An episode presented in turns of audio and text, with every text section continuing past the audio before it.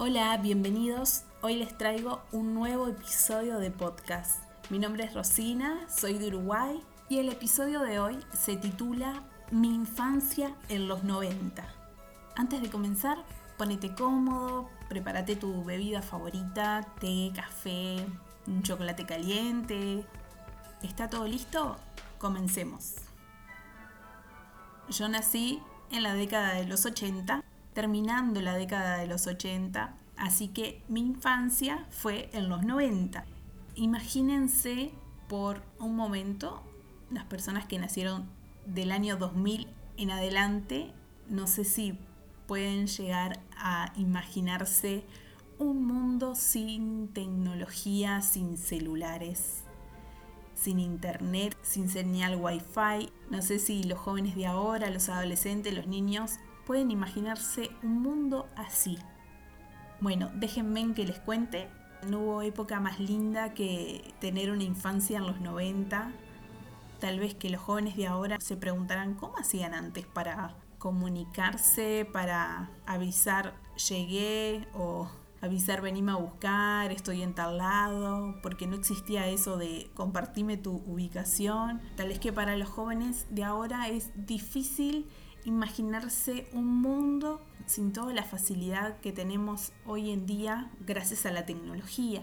Pero uno que vivió en esa época puede decir realmente que fue una época muy linda y que sobrevivimos sin tecnología y sin nada de eso porque no nos hacía falta, éramos felices sin internet, sin computadoras, sin celulares, ¿Y qué hacíamos en esa época? ¿Qué hacíamos en nuestra infancia? Y me puse a, recordar, a hacer memoria ¿Qué hacíamos en esa época? ¿Con qué nos divertíamos? ¿Nuestros pasatiempos? ¿Qué veíamos en la televisión? Me puse a hacer memoria. ¿Cómo hacíamos para avisar? ¿Llegué bien? ¿Estoy vivo?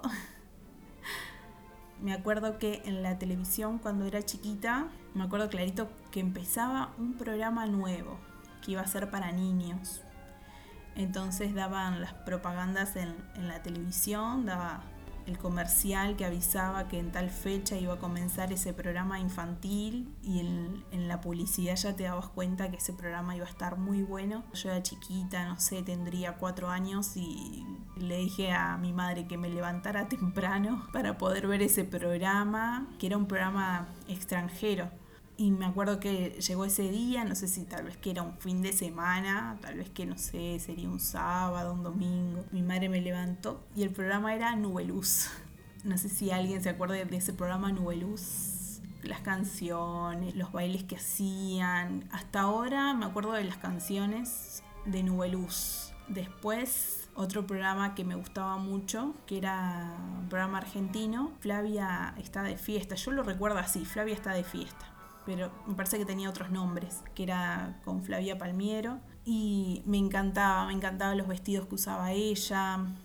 Y después uno fue creciendo, yo tendría como nueve años, y llegó a nuestras vidas el grandioso y glorioso programa de televisión Chiquititas.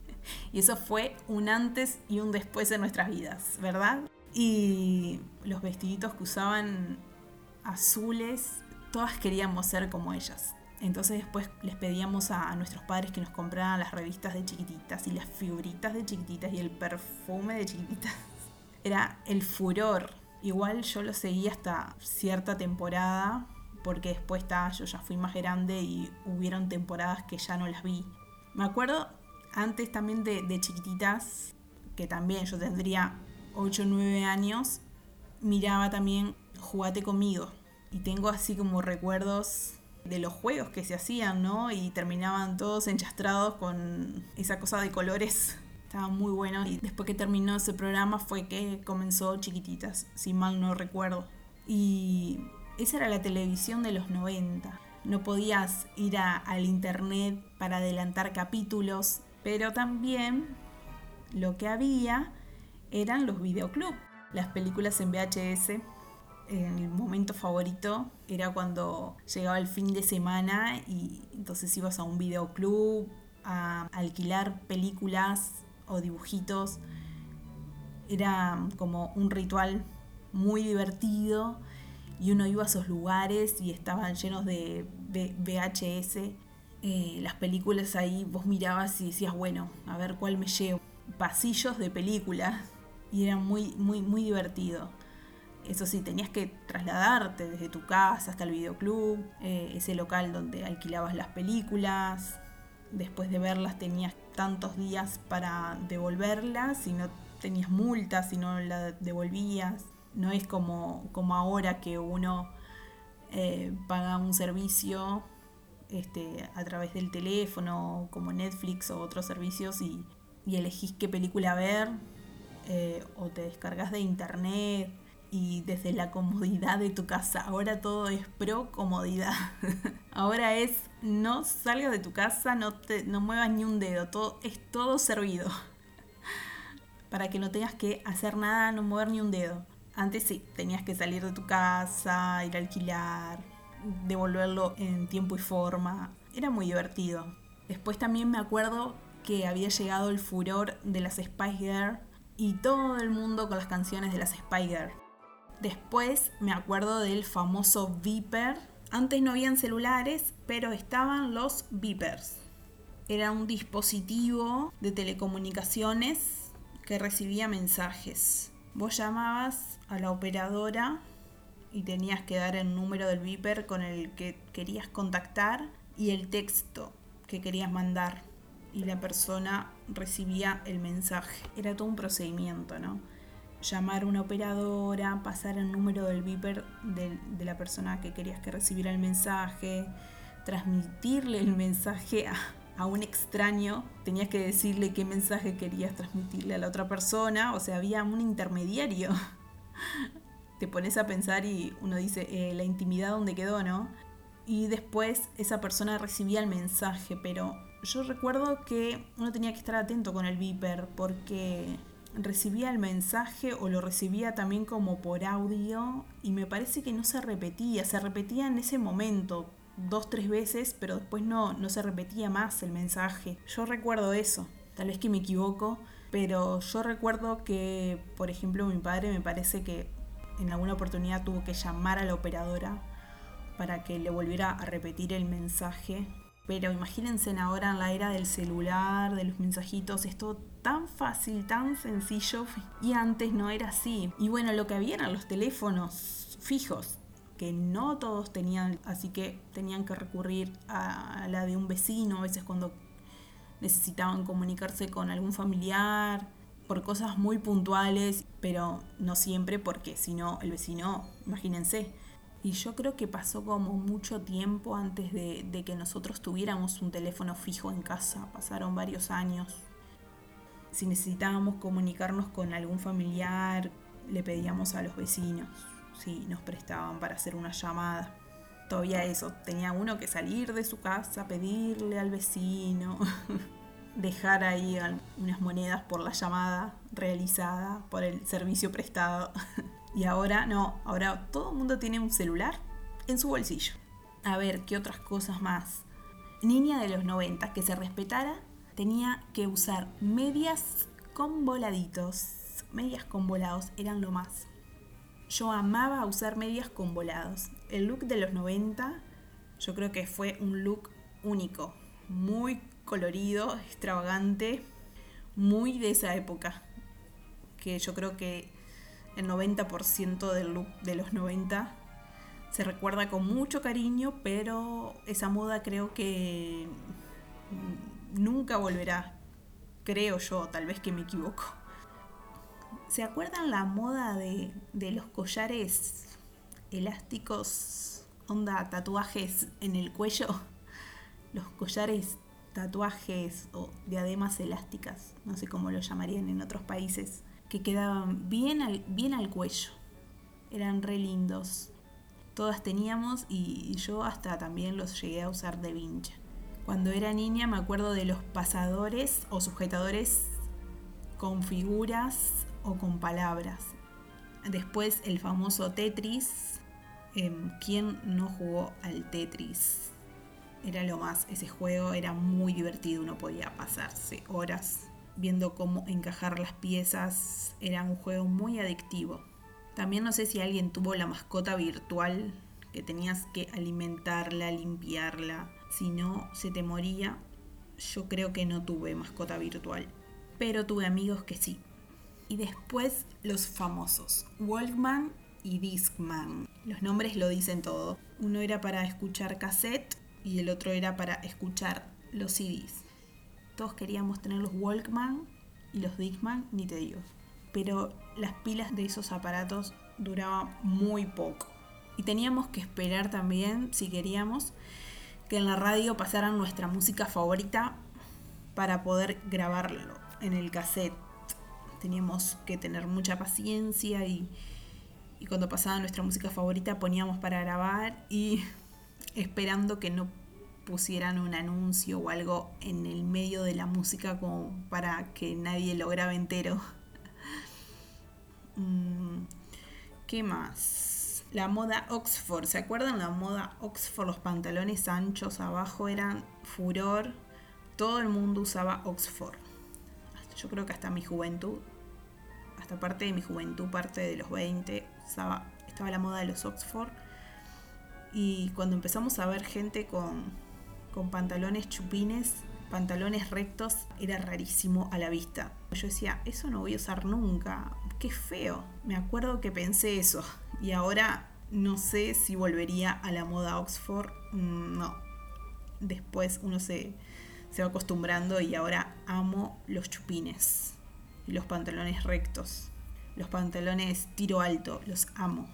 Después también, ¿cuántos coleccionaban tazos. Yo hasta hoy tengo algunos tazos, los que venían en las, en las papas chip, con distintos personajes de caricaturas, o algunos eran como tipo 3D, pero hasta ahora tengo, los guardo y no los quiero tirar. No son muchos, pero tengo algunos que los guardo de recuerdo. Después, ¿se acuerdan los pequeños visores? Pequeños visores con una foto en el interior que uno miraba por un agujerito y veías una foto ahí de cuando uno era chico, foto del abuelo. Algunos tengo en la casa de mis padres. Tendría que volver esa moda. Ahora todas las fotos uno las tiene en el celular, en la memoria, pero tendría que volver eso de las fotos en esos visores chiquitos. Estaba interesante esa moda. Las canicas, cuando era chiquita sí jugaba con las canicas habían canicas que tenían diseños muy lindos. Creo que una vez las coleccionaba más por el diseño que por el juego mismo. Pero me acuerdo, si cuando era bien chica, de haber jugado las canicas. Tampoco era que tenía muchas, pero sí tenía conocidos. Siempre había alguien en la escuela que tenía una colección grandísima de canicas. Y después las amadas y recordadas hojitas perfumadas. ¿Quién no coleccionó hojitas perfumadas que después uno intercambiaba con las amigas? Yo no tenía muchas pero tenía amigas que tenían un montón. Qué lindo, eso tiene que volver eso. Y bueno, uno cuando llegaba de la escuela lo que hacía era o, tomar la leche o, almorzar.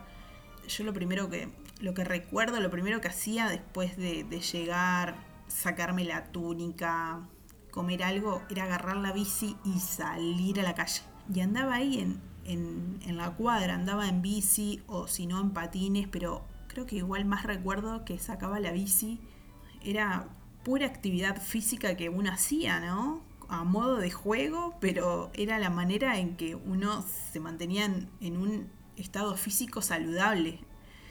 Eh, no había manera de que uno llegara a, a tener problemas de obesidad en la niñez o problemas de sobrepeso porque uno siempre andaba activo, siempre. O si no era andando en bici, era andando en, los rollers o corriendo, jugando a la mancha, a la, a la escondida. Entonces uno siempre estaba en actividad, en la naturaleza, usando la creatividad. Nada de estar frente a ninguna pantalla, eso no existía. La única pantalla sería la televisión, pero más bien uno estaba afuera jugando con los amigos, y entonces no existía eso de estar con el celular, no existía. Así que nuestros padres a la hora de, viajar en, en ómnibus ¿Cómo nos entreteníamos? No sé cómo nos entreteníamos, pero no había celular. Después también cuando era chica tenía una bolsa llena de juguetes. El momento más lindo era cuando daba vuelta la bolsa y tiraba todo lo que había dentro de la bolsa de los juguetes. Entonces a jugar y eran muchos juguetes. O sea, yo que era chiquita, para mí la bolsa era súper grande, pero en sí no era muy grande la bolsa. Pero claro, yo al ser chiquita la veía grande. Y después, claro, si venía una amiga del barrio, me decía para salir a jugar, dejaba todo lo que estaba haciendo y salía a jugar. Jugábamos hasta que caía la noche en la escuela también. Nuestros padres tenían que confiar de que estábamos bien, porque no había manera de comunicarnos, a no ser que fuera algo eh, grave, algo urgente, una urgencia. Bueno, la maestra se, se comunicaba desde el teléfono de la escuela con nuestros padres. Y si no teníamos teléfono fijo en casa, bueno, desde la escuela llamaban al vecino y el vecino tenía que ubicar a nuestros padres para decir si si estábamos descompuestos, si nos sentíamos mal, para que nos vinieran a buscar. Pero nuestros padres tenían que confiar de que estábamos bien, de que estábamos vivos, porque no teníamos celular para comunicarnos. Y después también el tema de a la hora de sacar fotos. también era como la sorpresa de, cuando se uno fuera a revelar las fotos de cómo, cómo salimos en la foto, ¿no? No era que saco 30 fotos y elijo la más linda para publicarla en internet, no, antes era a suerte y verdad. Imagínate uno reposando y, y al final salías con los ojos cerrados, no, no. Con la cámara que era con el rollo, tenías que tener cuidado de que no le entrara luz, cuando acabaras el rollo, recién ahí podías ir a un lugar donde revelaban las fotos y si tenías el dinero. Y ahí elegías el tamaño y a veces uno tenía un rollo de 12 fotos o de 24 de 30 y algo, si no me equivoco. Entonces no podía sacar fotos a lo loco, sino que eran fotos puntuales. Y a ver, vamos a sacar una foto, júntense en todos. Era como el gran acontecimiento. Queríamos salir lindos a la foto, pero no sabías cómo salías hasta cuando se revelaran el rollo. Que podía ser enseguida o podía pasar mucho tiempo, o tal vez nunca, porque tal, tal vez que eh, uno juntaba muchos rollos y bueno, para cuando tenga plata y al final nunca ibas a, revelar esas fotos. No sé si a alguno les pasó eso. Mis dibujitos favoritos eran los Rugrats, las chicas superpoderosas, el laboratorio de Dexter, los animaníacos, Pinky Cerebro, Silvestre y Piolín. Somos la generación que vio nacer Toy Story, dibujito que se estrenó en el 95 ese es nuestro dibujito Toy Story, es nuestro. y en los 90 no existía WhatsApp, no existía Facebook, no existía Instagram, no existía Twitter. Nada en esa época era automático, no. Uno tenía que ejercitar la paciencia y esperar y también moverse, no era nada hecho para la comodidad de uno y, y, nada era automático. Bueno, voy a ir cerrando este episodio de podcast. Espero que lo hayas disfrutado tanto como yo y si te gustó, te invito a que lo compartas con otras personas. Te mando un abrazo enorme y nos encontramos en la próxima. Bye bye.